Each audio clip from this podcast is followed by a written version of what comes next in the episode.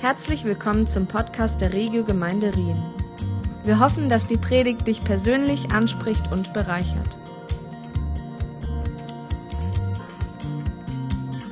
Ganz ein herzliches Willkommen zu dem Gottesdienst auch von mir. Dorothee hat es schon gesagt. Mein Name ist Silvia, für die, die mich noch nicht kennen sollten. Und ich habe heute die Ehre oder die Last, den Wolf hier zu vertreten heute. Wie ihr wisst, äh, befinden wir uns seit dem August in einer Serie über die Esther. Und ich denke, ich übertreibe nicht, wir haben schon alle ganz viel aus dieser Esther-Geschichte können mitnehmen, ganz viele Erkenntnisse können haben. Das letzte Mal, du hast es schon gesagt, ähm, ist es darum gegangen, unseren Lauf zu laufen.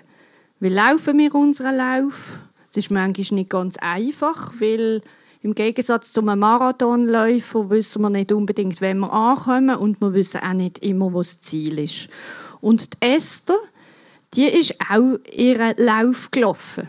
Und ihr Lauf war kein einfacher. Das war ein schwieriger Lauf. Sie hatte eine schwierige Kindheit. Und irgendwann ist sie an den Punkt gekommen, wo sie sich entscheiden soll ich mich jetzt hier reingeben? Soll ich jetzt mich einsetzen, dass mein Volk gerettet wird? Oder soll ich nicht? Soll ich mutig sein? Oder soll ich nicht mutig sein? Und heute bleiben wir auch bei der Esther und wir kommen auf einen Text zurück, wo wir an sich schon mal gelesen haben.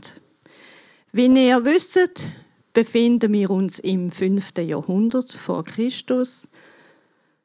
Der Xerxes ist der König vom Perserreich. Das Perserreich hat 127 Nationen umfasst, also ein riesiges Landgebiet, wo er König davon ist. Und er hat sich da während sechs Monaten hat er sich feiern lassen. Er hat sein Reichtum hat er zur Schau gestellt, sich selber gut präsentieren, sich feiern lassen. Sicher hat er auch politische Allianzen versucht zu schmieden während dieser Zeit. Auf jeden Fall, eines Tages hat er dann nach seiner Königin, der Vashti, gerufen und die Vashti hat irgendwie keinen Bock gehabt, dass er wahrscheinlich durchbesoffene König irgendwie jetzt noch zu unterhalten und sich zu präsentieren, auch noch vor seinen Gästen jedenfalls. Sie hat sich geweigert zu erscheinen und ähm, das hat sie ihren Job gekostet. Sie ist gerade sofort freigestellt worden. Jetzt ist es ja nicht so gewesen, dass der Xerxes nicht noch genug andere Frauen gehabt hat der hatte Harem voll Frauen gehabt.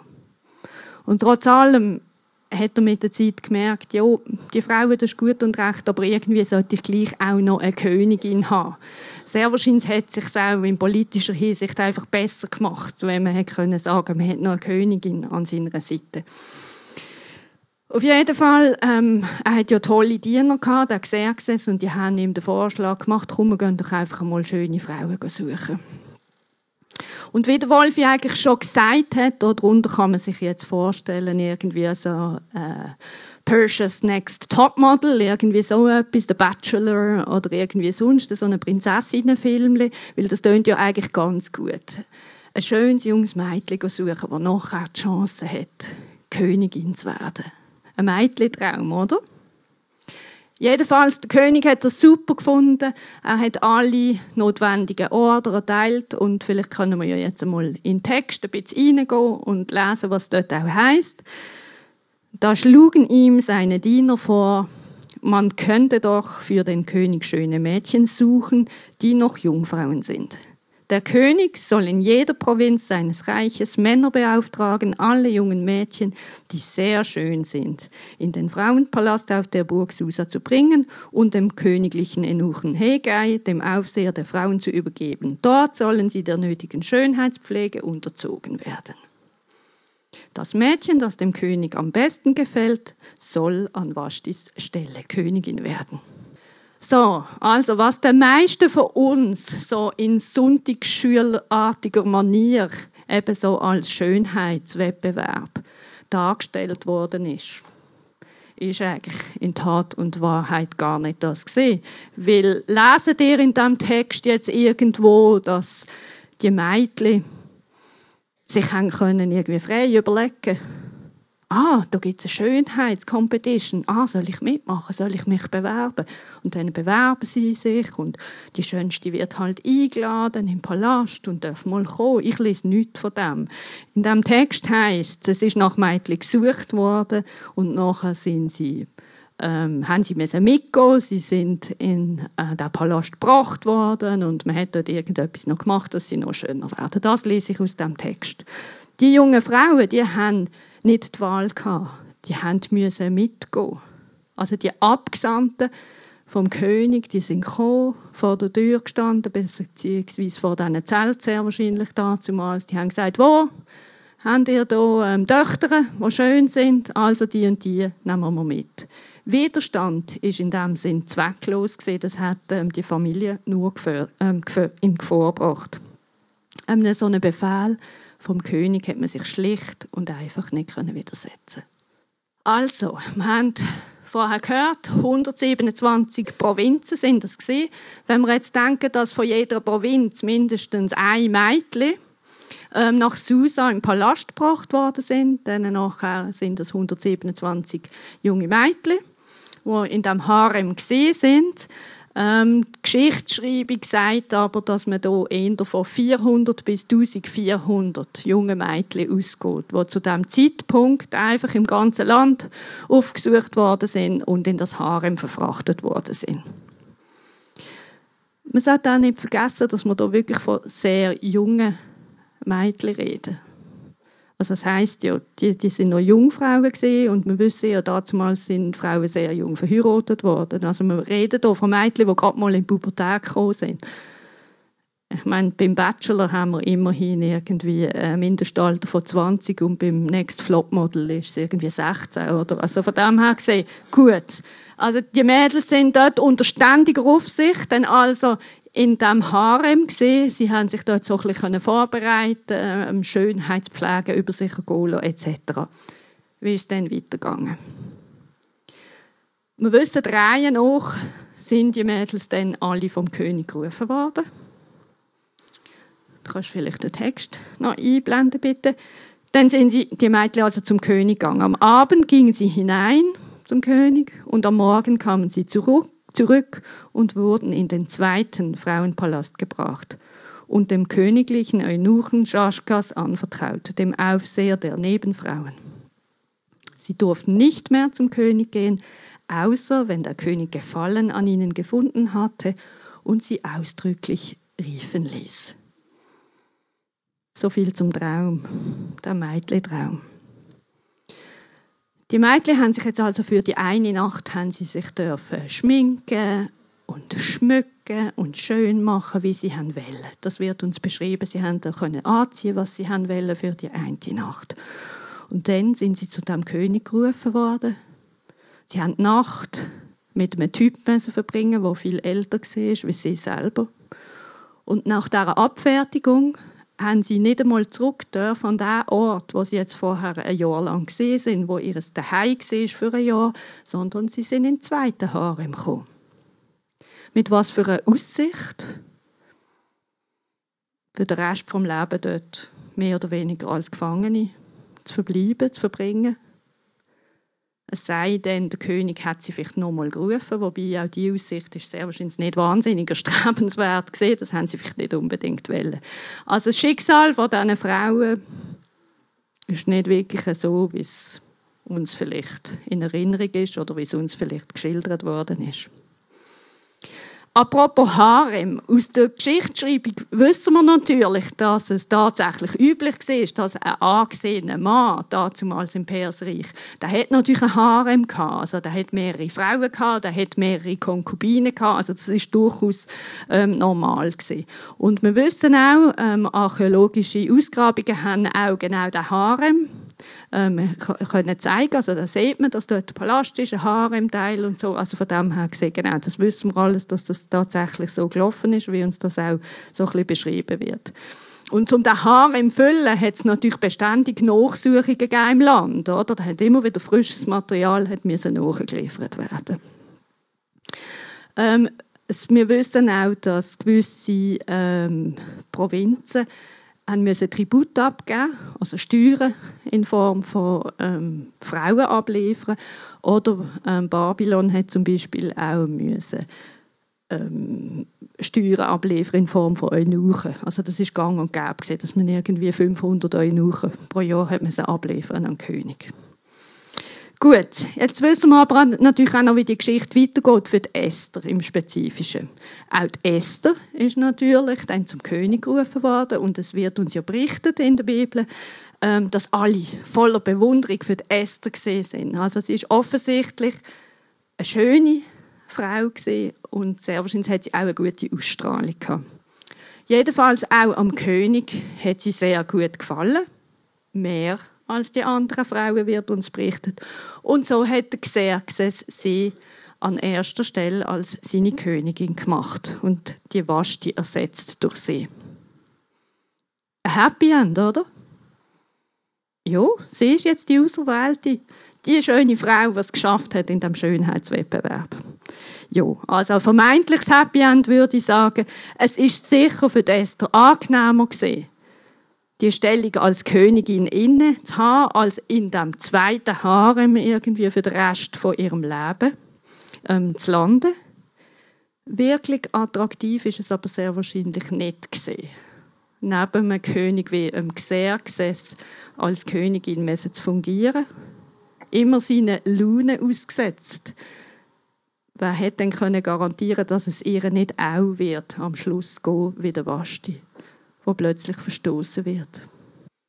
Es ist nicht ganz klar, wer das Buch Esther geschrieben hat, aber wenn ihr vielleicht jetzt auch mal drin gelesen habt, tatsächlich in dem Buch Esther, jetzt während der Zeit, wo wir das hier auch ähm, besprechen, dann merkt ihr, es lässt sich eigentlich ganz leicht lesen, das Buch. Es ist äh, ein leichter Lesestil irgendwie, ähm, von dem her gesehen ein angenehmes Buch zum Lesen. Was mir aber jetzt im Zusammenhang mit dem Text von heute auffällt, ist, dass uns nicht berichtet wird, was dann im Zusammenhang mit dieser Suche noch so passiert ist. Jetzt stellt euch mal vor, das würde zu unserer Zeit passieren.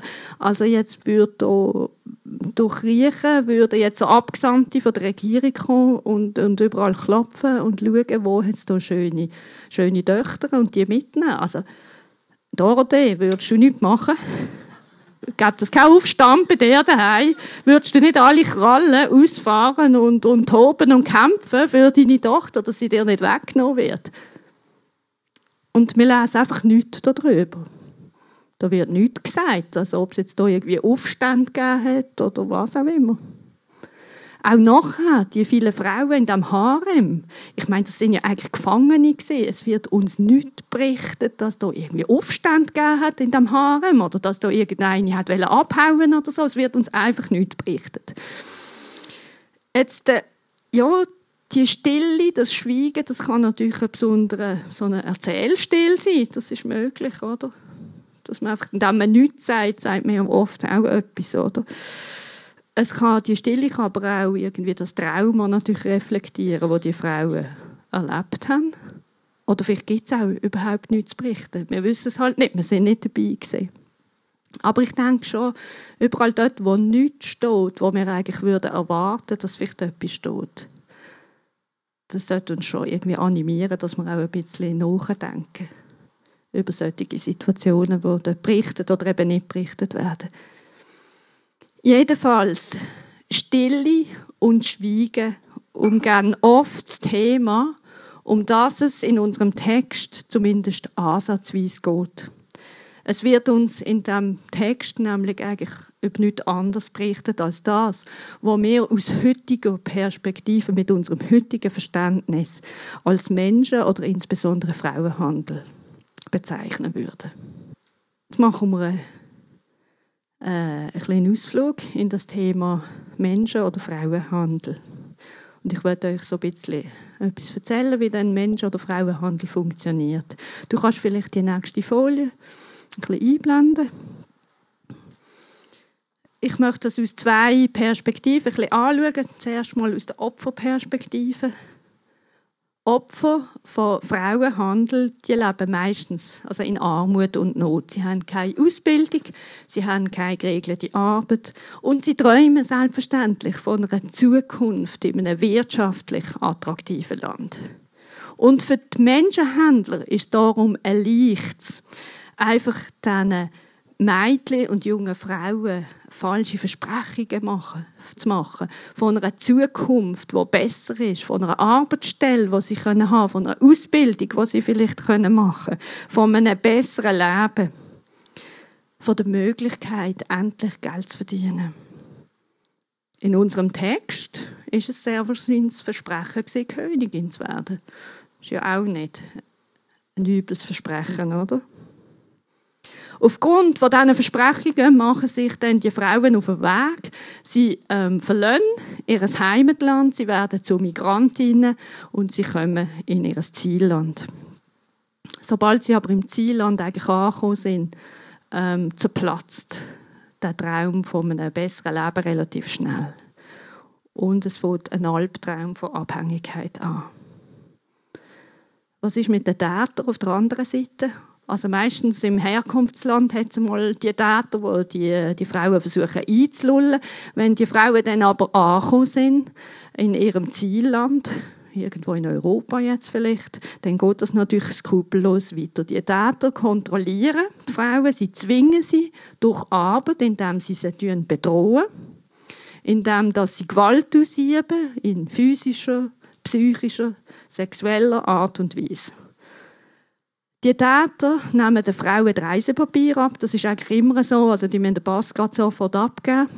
Haben darum auch Schwierigkeiten, irgendwie wegzukommen, logischerweise. Es ist auch vereinbart, ähm, dass sie die Reisekosten, die entstanden sind, dass sie die müssen zurückzahlen Jetzt äh, reden wir aber hier nicht irgendwie von verhältnismäßigen Reisekosten, sondern wir reden hier von Beträgen von 60.000, 70.000 Euro, die die Frauen müssen zurückzahlen müssen.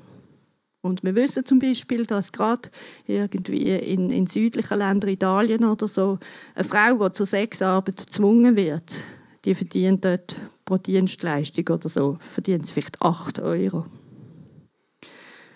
Ähm, ja, man kann immer diskutieren, welcher Preis ist angebracht für eine Dienstleistung. Und unsere Sicht ist natürlich, kein Preis ist angebracht für eine Dienstleistung. Aber 8 Euro, da könnt ihr euch vorstellen, wie lange eine Frau dem Zwang ausgesetzt ist, bis sie jemals die 60.000 oder 70.000 Euro mal zurückgezahlt hat. Typisch ist eben, dass diesen jungen Frauen droht wird dass ihren Angehörigen etwas wird passieren Und die Drohung, die ist so stark irgendwie. Also die Frauen, die, die ergänzen sich einfach dem Zwang. Die lassen sich einfach ausbeuten. Die haben so Angst. Es passiert auch tatsächlich. Also es kommt tatsächlich vor, dass in Ungarn oder so auch dann nachher Angehörige umgebracht werden, wenn eine Frau versucht, ähm, dem Zwang eigentlich zu entkommen. Jedenfalls, die Frauen befinden sich in einem Abhängigkeitsverhältnis und sie wären wie Waren eigentlich gehandelt. Wenn wir schon von Waren reden, können wir hier jetzt vielleicht ja ein paar Zahlen einstreuen. Laut der Internationalen Arbeitsorganisation ILO werden jedes Jahr 2,5 Millionen Menschen Opfer von Menschenhändlern. Also wir reden jetzt hier nicht nur spezifisch von Frauen, sondern von Männern und Frauen. Wobei der grösste Teil davon, also 80 Prozent, sind tatsächlich Frauen. Weltweit gibt es ungefähr 25 Millionen Opfer von Zwangsarbeit. Sklaven, mit anderen Worten. Darunter sind es 4,8 Millionen Menschen, die sexuell ausgebeutet werden. Zahl der Opfer ähm, schätzt man, ist natürlich extrem schwierig abzuschätzen, von etwa 1500 bis 3000 Menschen, die jährlich so ausgebeutet werden in ihrer Arbeitskraft. Also jetzt nicht nur im Sexgewerbe, sondern auch sonst. Auf Baustellen gibt es Sklaven etc. etc. Menschenhandel ist ein sehr lukratives Geschäft. Das dürfen wir auch nicht vergessen. Also man schätzt, dass etwa mit dem mit Menschenhandel einen Umsatz pro Jahr von 150 Milliarden US-Dollar erzielt wird. Also da haben ganz ein Haufen Leute ein Interesse daran, dass der Menschenhandel funktioniert. Und jetzt noch eine Zahl spezifisch zu den Frauen. Also da hat die Europäische Kommission hat versucht, ähm, Zahlen zu fassen. Und da werden allein aus Mittel- und Osteuropa werden pro Jahr 120.000 bis eine halbe Million Frauen eben von dem Osteuropa nach Westeuropa verschoben. Zwecks Menschenhandel. Also einfach, dass wir nicht die Vorstellung haben, das ist etwas, das weit weg ist von uns. Also das sind Frauen, die zum Beispiel von Ungarn und Bulgarien in die Schweiz kommen. Also es findet hier statt, in unserer nächsten Nähe. Ein letztes Wort zu den Tätern. Täter sind meistens Männer, aber nicht nur Männer. Es gibt auch Frauen, die zu Täterinnen werden, vor allem dann, wenn sie selber mal Opfer sind.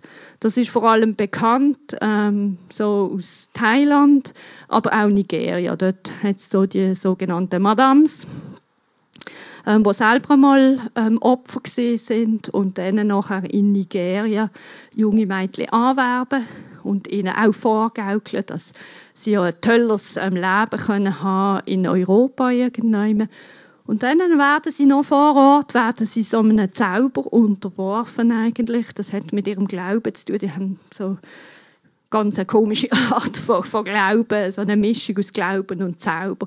Also da wird ihnen ähm, Nagel, Nagelstück werden ihnen genommen, ähm, Schambehaarung, Blut wird ihnen abgenommen. Das wird dann zusammen mit Kräutern zu so einer, so einer Paste wird das ähm, verarbeitet, dann werden sie da in diesem Bereich werden sie geritzt und dann wird ihnen die Paste da aufgetragen und das verheilt dann irgendwie halt wieder. Und das ist so ein magischer Zauber, der über die Frauen ausgesprochen wird. Und nachher sind sie, kommen sie da nach Europa und sie werden gezwungen zu der Arbeit und sie glauben, dass sie gefangen sind wegen diesem Zauber. Und darum lassen sie sich das bieten, einfach unter dem Einfluss von dem Zauber, von dem Geist, der über sie irgendwie ausgesprochen worden ist, wenn sie sich unterwerfen. Und der Glaube ist wirklich so stark bei diesen Frauen, dass, dass sie glauben, dass ihnen, wenn sie jetzt das nicht mehr weitermachen, wenn sie da ausbrechen aus dieser Spirale, dass ihnen ganz etwas Schlimmes passiert, dass sie krank werden, dass sie irgendwie ähm, psychisch durchdrehen oder dass irgendjemand Liebem von ihrer Familie etwas passiert wir haben jetzt die Zahlen ein bisschen gehört, die sind wahnsinnig hoch. Und man muss doch eigentlich sagen, hey, wie ist das möglich? Wir sind im Jahr 2019, wieso haben wir so hohe Zahlen? Wir wissen doch eigentlich, dass das nicht möglich sein sollte. Wir können ja die rechtliche Situation mal jetzt in der Schweiz ein bisschen anschauen. Prostitution ist legal, das wissen wir. Ähm, die Förderung der Prostitution ähm, da ist vor allem der Schutz von Minderjährigen und Abhängigen ist da im, im Fokus von dieser Strafnorm ist verboten und Menschenhandel ist selbstverständlich auch verboten. Jetzt aber ähm, haben wir zum Beispiel im, im 18 haben wir genau vier Verurteilungen gehabt im Bereich Menschenhandel. Das ist relativ wenig und im 15 sind es 19 Verurteilungen gewesen. und das ist das Maximum, das wir je in der Schweiz hatten. Also das ist nicht sehr viel. Warum ist das so? Die Beweislage ist immer extrem schwierig bei solchen Fällen, weil meistens sind Täter sind eigentlich bekannt. Aber die Tat per se kann ihnen nicht wirklich nachgewiesen werden. Und das ist einfach, die, die Frauen kann man auch nicht unbedingt bewegen dazu, dass sie eine Aussage machen, also dass sie auf die Polizei gehen. Weil sie sind unter dieser Drohung, unter dem Druck natürlich, dass ihnen oder ihren Lieben könnte etwas passieren Und unterdessen haben sie sehr wahrscheinlich auch schon gemerkt, irgendwie, dass sie jemandem auf den Leim gekrochen sind. Also es ist auch mit sehr viel Scham ist das Ganze verbunden. Und ich arbeite seit etwa drei Jahren ähm, hier in Basel bei einer äh, Beratungsstelle im Sexgewerbe äh, mit, ehrenamtlich. Die Regin übrigens auch und Melina, aber die sind es, glaube ich, nicht da. Und ähm, das ist ein Ort, wo Frauen, die im Sexgewerbe tätig sind, können herkommen, wo sie können Beratungen in Anspruch nehmen können. Es ist auch einfach ein Ort, wo sie sich können zurückziehen wo sie können sein wo sie Wertschätzung kriegen, so wie sie halt sind. Und es ist ein Ort, wo kann ein Vertrauensverhältnis aufgebaut werden Und nur wenn eigentlich so ein Vertrauensverhältnis kann aufgebaut werden ist es überhaupt möglich, dass eine Frau irgendwann einmal sagt, dass sie ein Opfer ist von Frauenhandel. Und dann kann man sie begleiten, dass sie eine Aussage macht bei der Polizei. Das Schwierige ist aber einfach bei unserem System halt, dass sie muss nicht nur eine Aussage bei der Polizei machen, nachher muss sie die Aussage wiederholen, auch bei der Staatsanwaltschaft. Und es kommt auch zu einer Konfrontation mit dem Täter. Jetzt ist das in dieser spezifischen Situation schon so, dass sie nicht muss den Täter sehen Also sie werden schon getrennt. Es wird durch Videoübertragung wird dann hier geschafft. Aber trotz allem, es sind wahnsinnig hohe Hürden. Weil die Frauen sind oft auch nicht konsistent in ihrer Aussage. Einmal sagen sie etwas und ein anderes Mal sagen sie etwas anderes. Und ich bin auch noch Strafrichterin im Nebenamt. Und ich weiß das unterdessen aus eigener Erfahrung, dass es einfach schwierig ist. Du, du hast nachher Aussagen und du hast nachher eine andere Aussage. Was machst du damit? Und die Gefühl sagt dir, ja, der ist schuldig aber du hast wie zu wenig in der Hand, um da wirklich schuldig zu sprechen. Und darum scheitert das sehr oft, beziehungsweise Verurteilung ist oft nur möglich, wenn du tatsächlich noch Dritte hast, die können irgendwie Zeugenaussage machen oder wenn es zum Beispiel Überwachungsobservationen ähm, gegeben hat oder so, wo noch das stützen würde. Gut, also schwieriges Thema. Ähm, aber die verfahrensrechtlichen Hürden, das ist nicht, das ist nicht das Einzige, was schwierig ist. Die Frauen sind oft auch sehr bildungsfern, halt, die haben keine gute Ausbildung. Sie wissen darum auch nicht so recht, was ihre Rechte sind.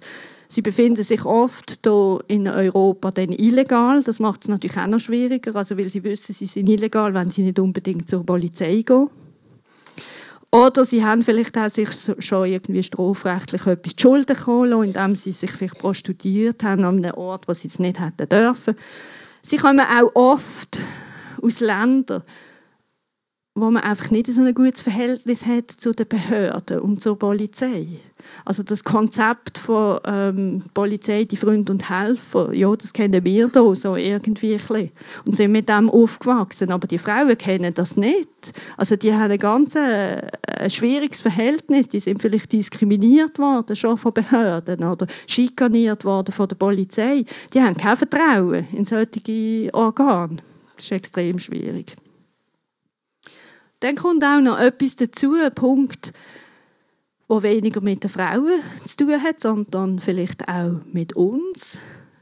Wir meinen oft, ähm, dass der Menschenhandel oder der Frauenhandel, der hat nur etwas zu tun mit, eben, mit Prostitution. Das kommt nur dort vor, in der Prostitution.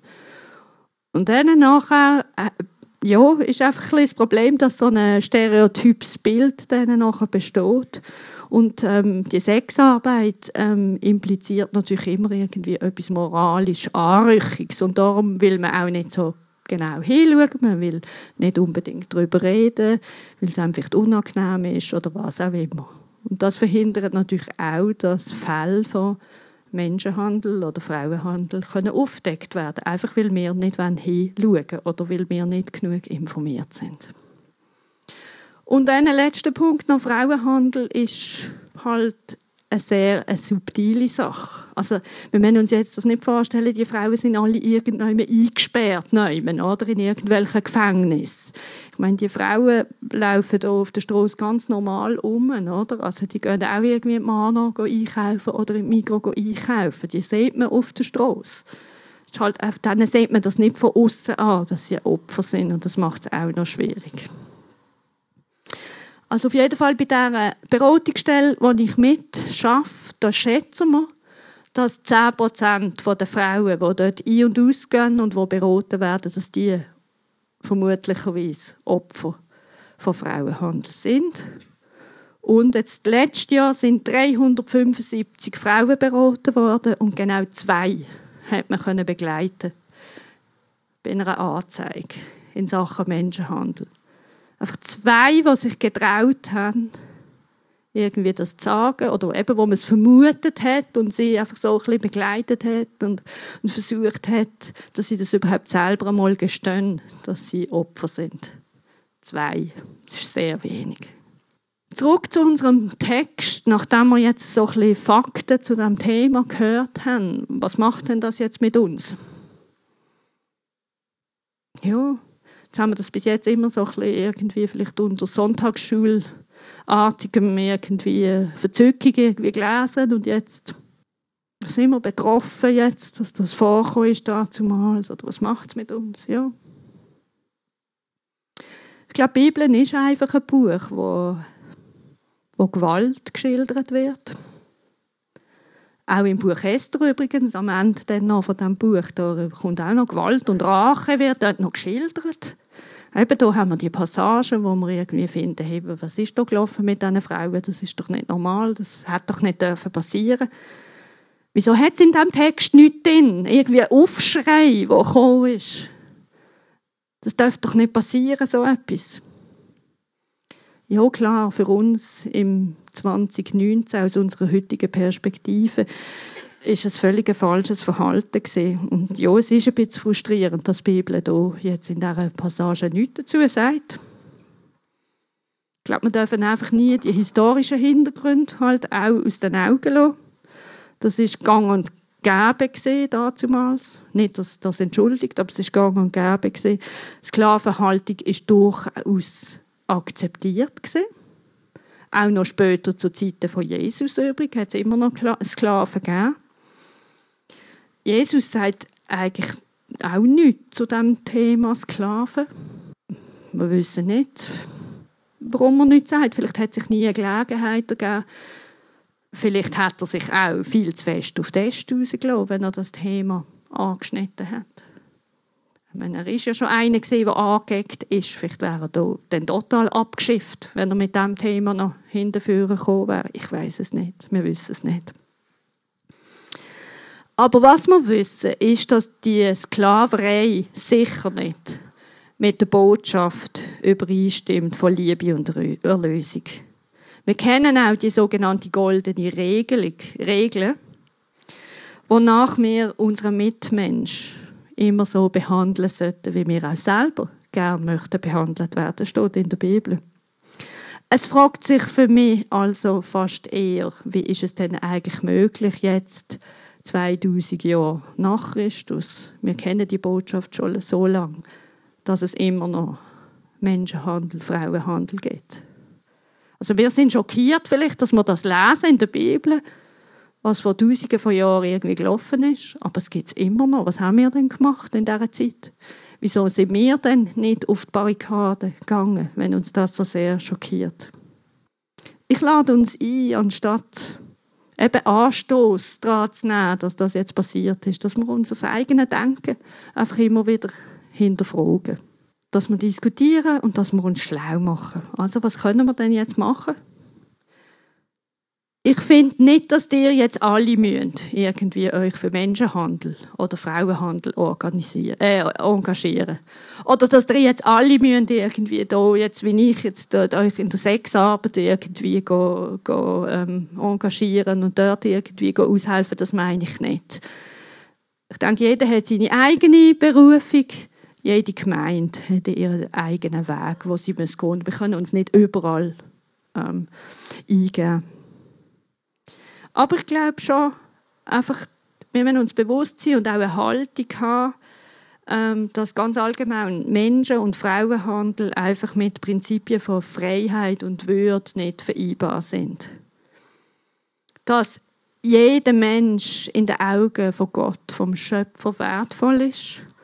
Und dass die Bibel nicht will, dass irgendeinem Mensch Schaden zugefügt wird und dass auch kein Mensch in irgendeiner Form in Gebundenheit leben soll. Jesus selber hat sich als einer gesehen, der geschickt worden ist auf die Erde, um den Gefangenen zu predigen, dass sie sollen frei sein die Blinden zu heilen, damit sie wieder können sehen und auch die Zerschlagenen, dass sie wieder frei von Gewalt können sein. Für das ist Jesus geschickt worden. Und ich glaube, das können wir wirklich auch weiter, das sollen wir auch weiterführen. Darum sollen wir zumindest eine Meinung haben zu diesem Thema. Wichtig ist wirklich, ich möchte euch animieren, einfach, dass ihr ähm, Bescheid wisst. Und dass ihr vielleicht auch im Gespräch andere Menschen sensibilisiert für solche Themen. Dass Frauenhandel, Menschenhandel, Sklaverei, dass das heute noch existiert und dass es eben nicht nur ein Thema ist irgendwo auf der Welt, sondern dass das bei uns hier auch in der Schweiz eine Realität ist. Wir haben hier in der Schweiz Opfer und wir haben Täter. Wir können auch unsere Gemeinde hier, finde ich, zu einem sicheren Ort einfach machen. Für jede Art von Opfer oder verletzte Menschen. Jetzt vielleicht nicht unbedingt für Opfer von Menschenhandel, das weiß ich nicht, ob jemals wir in die Situation kommen werden, dass wir so einen Mensch bei uns werden haben. Aber es gibt auch sonst Opfer von häuslicher Gewalt oder von sonstigen schwierigen Situationen. Lasst uns doch einfach ein sicherer Ort sein für die Menschen, wo sie sich können wohlfühlen, wo sie können Gott kennenlernen, wo sie können auftanken, wo sie sich können angenommen fühlen, so wie sie sind. Und wir können auch einfach mal ein bisschen hinschauen in unserem Umfeld. Also vielleicht, die Chance ist relativ klein, aber vielleicht ja, entdecken wir auch Menschen irgendwie, wo man sagen, irgendetwas stimmt da nicht. Und dann halt wirklich auch den Mut haben, das Gespräch suchen, auch wenn es schwierig ist zu unterstützen, Hilfeleistung zu geben, vielleicht äh, mit dieser Person eben zu einer Beratungsstelle gehen oder zur Polizei gehen. Halt, es braucht ein bisschen Überwindung, manchmal ist es unangenehm, aber hey, machen wir es doch einfach. Ähm, ja, also die Sklaverei können wir auch so ein bisschen hinterfragen, natürlich unsere eigenen Verbrauchergewohnheiten. Also wenn wir natürlich nicht bereit sind, irgendwie für ein T-Shirt äh, etwas anzulegen, dann müssen wir uns auch nicht wundern, dass irgendjemand unser T-Shirt herstellen muss. Zu irgendeinem gar keinen Lohn oder zu einem Hungerlohn. Also es fängt auch immer bei uns an. Von dem her gesehen, ist auch eine gute Idee, dass man mal so die eigenen Gewohnheiten ein bisschen hinterfragt. Jetzt, ähm, Dorothee, du bist ja Lehrerin, genau, hast auch mit jüngeren Mädels hast du zu tun. Ähm, das ist auch noch gut für alle die, die auch mit, mit jungen Menschen zu tun haben. Ähm, es ist auch die, die Loverboy-Methode ist ja sehr bekannt, äh, bei der äh, junge Mädchen, die werden eigentlich so eingelullt von einem Typ, der vorgeht, dass er eigentlich mega verliebt ist in das Mädchen und dann nachher, ähm, die Mädchen werden so abhängig gemacht und dann wird auch von diesen Mädchen eigentlich nachher ähm, verlangt, dass sie irgendwelche sexuellen Dienste ähm, erbringen. Und die Mädchen, die sind so, so, so verliebt und aus dieser Liebe heraus machen sie dann das tatsächlich. Und ähm, das findet wirklich auch hier statt. Also das ist nicht so, dass das irgendwie nur im Ausland stattfindet, es findet konkret auch in der Schweiz statt. Und eben alle, die irgendwie Umgang haben mit ähm, Teenager oder so, wenn euch etwas hier auffällt, dass sich junge Menschen plötzlich irgendwie zurückziehen oder dass sie vielleicht plötzlich irgendwie viel mehr Geld zur Verfügung haben, etc., etc., wenn sich irgendetwas ändert oder so, lohnt sich auch immer hinzuschauen. Gut, ich denke, wir werden nie ganz verstehen, eben wie es so Geschichten gibt wie jetzt mit der Esther oder mit den vielen anderen jungen Mädchen, die in diesem Haaren gelandet, worden, gelandet sind. Aber ich möchte wirklich einfach daran festhalten, dass wir an einen Gott glauben, der gut ist, der treu ist, der gerecht ist und wo, auch wenn es noch so schwarz aussieht, wenn die Situation noch so böse aussieht, dass er das kann zum Guten wenden Es freut uns, dass du heute zugehört hast. Für weitere Predigten, Informationen und Events besuche unsere Gemeindewebseite www.regiogemeinde.ch.